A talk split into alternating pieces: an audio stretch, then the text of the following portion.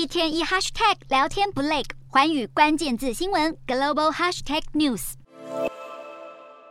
国际原油价格上个月大幅下跌，现在有消息人士透露，石油输出国家组织与盟国 OPEC Plus 正在考虑每日减产一百万桶。如果确定实施，这将是 OPEC Plus 从新冠疫情爆发以来的最大减产决定。分析师认为，OPEC Plus 这么做是希望站回每桶九十美元关卡。消息一出，纽约和伦敦原油三号盘中都上涨超过百分之三。产油国的减产规模比预期大，凸显 OPEC Plus 在各国央行紧缩货币政策之际，对全球经济迅速降温的担忧。美元不断走强，也对油价造成打击。不过，大幅减产恐怕会引发美国和其他主要经济体不满。这些国家一直要求产油国增产，让油价走低。除了希望缓解被能源价格推高的通膨，也想借此减少俄罗斯的利润，让西方对俄罗斯入侵乌克兰的制裁发挥效用。另外，中东投资银行业者分析沙乌地阿拉伯日前公布的明年度初步预算表，认为沙国编列预算的基础是预估明年布兰特原油价格将落在每桶七十六美元，与当前的明年期货价格一致，